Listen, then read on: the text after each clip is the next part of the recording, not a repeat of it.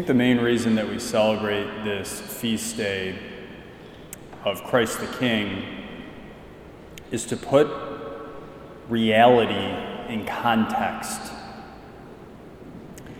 Because what happens, just generally speaking, in day-to-day life is we all get caught up in our own little universes and our own little realities, and there's so many things going on in our own personal lives and in the relationships that we have at work, at school, all these different things that can happen in the outside world. Right now, we're in a time of tremendous political turmoil. We have the virus, which kind of constantly keeps us on our toes and doesn't allow us to settle down into a normal routine of any kind. And the reactions to the virus, and all these different voices.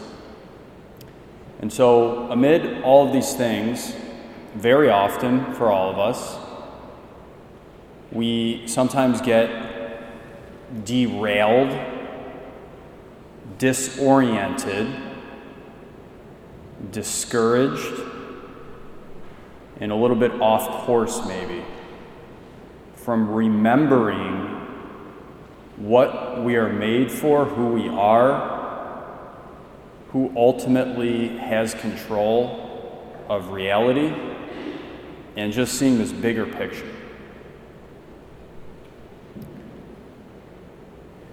There's this series that Bishop Barron came out with almost 10 years ago now called the Catholicism series. Raise your hands if you've seen any of those before. Okay, so about a quarter of us. It's a 10-piece documentary series on the Catholic Church. I highly recommend it. It's excellent, very well done. My favorite scene out of all of the episodes was this particular scene where there's this close-up on Cardinal George, Cardinal Francis George, who was the former Cardinal of Chicago. And it shows him in Rome right after the election of Pope Benedict as Pope. And he's up on this papal balcony, and there's all these other cardinals with him, but he's not talking with them. They're all talking with each other, and he's just kind of leaning over, and he's looking into the horizon at Rome. And he just seems to be contemplating something deep. And Father Barron, at the time, he saw this little video coverage of Cardinal George looking out there and just seeming as though he was just going into this deep spiritual and contemplative mode. And Cardinal George, of course, is one of the greatest bishops we've had in the United States, probably in United States history. Very holy, very intelligent, and very wise man. And so Father Barron asked, what were you thinking about when you were up there on that balcony? And Cardinal George responded, I was looking out at Rome, and I was looking at all these ancient places, and I was thinking to myself, where is the successor of Julius Caesar? Where is the successor to Augustus Caesar, the Caesar that was around at the time of Christ? The greatest empire in the history of the world, which existed for over 1,000 years, who would have ever imagined that it would come and it would go? Where are their successors? And where is ours? The church endures. Jesus is King. The church will never go away. The gates of hell will never prevail. No matter how bad things get, Christ is ultimately in control of reality. He is the King of all existence. He is before all things came into being, before the Big Bang, before the formation of the earth, before the development of life and humanity, Christ was. He is the King of the past, He is the King of the present, He is the King of the future. That is the context for reality.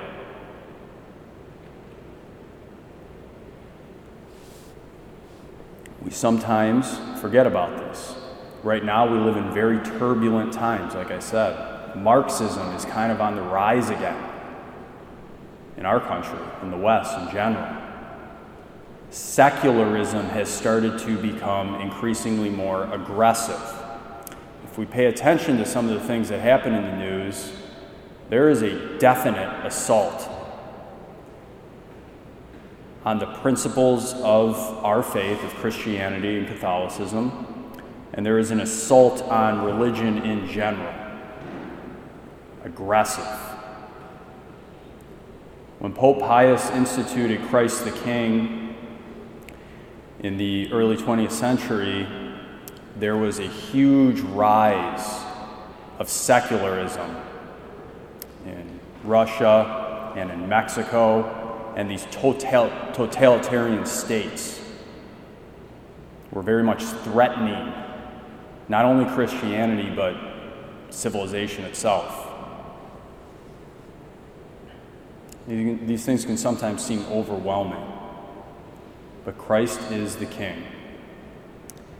And the reason that all of this stuff gets overwhelming, the various forces of the outside world, the various discouragements that we can kind of feel on a daily basis in our own lives, is sometimes, I think, because God's reign is very subtle. Notice how our King won his kingdom and won the ultimate victory. Our King's ultimate victory looked like a defeat. His throne was a cross. Does that look like a king to anybody? The crown he's wearing is thorns. The way Jesus describes the kingdom of heaven over and over again is in a very peculiar, odd, difficult to see way. The kingdom of heaven is like a treasure hidden in the field. It's hidden. The kingdom of God is like a man who casts seed upon soil. He goes to bed at night and gets up, and the seed sprouts up and grows. The subtlety of just a little seed. The kingdom of God is like a mustard seed. And even in today's gospel, we notice that the damned, or the accursed, and the blessed, who are welcomed into the kingdom, both of them have no idea the total dominion and the stretch and the extent of Christ's domination.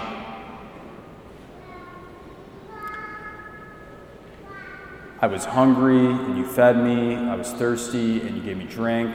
I needed shelter, and you gave it to me, or you didn't. And they all asked those questions. When did we ever see you? I don't remember seeing you. God is everywhere. And the subtlety of God is an invitation to his kingdom rather than forcing us through violence to be a part of it.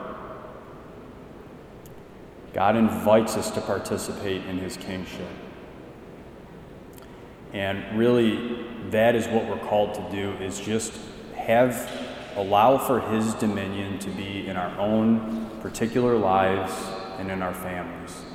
We should not be ashamed to speak the name of Jesus openly with our family.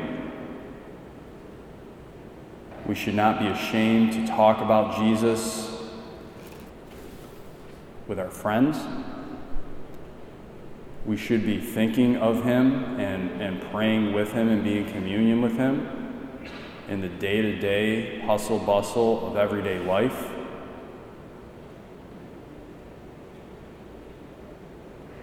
I think Jesus wants to encourage us today I am the King. I am the King. Let me take care of it. Your part is to let me reign in your own personal life and in your family, and I'll take care of everything else. I have the ultimate victory. Jesus, help us to remember the context for reality. The context that ultimately you are the King of reality. You're the King of existence itself, of time and space.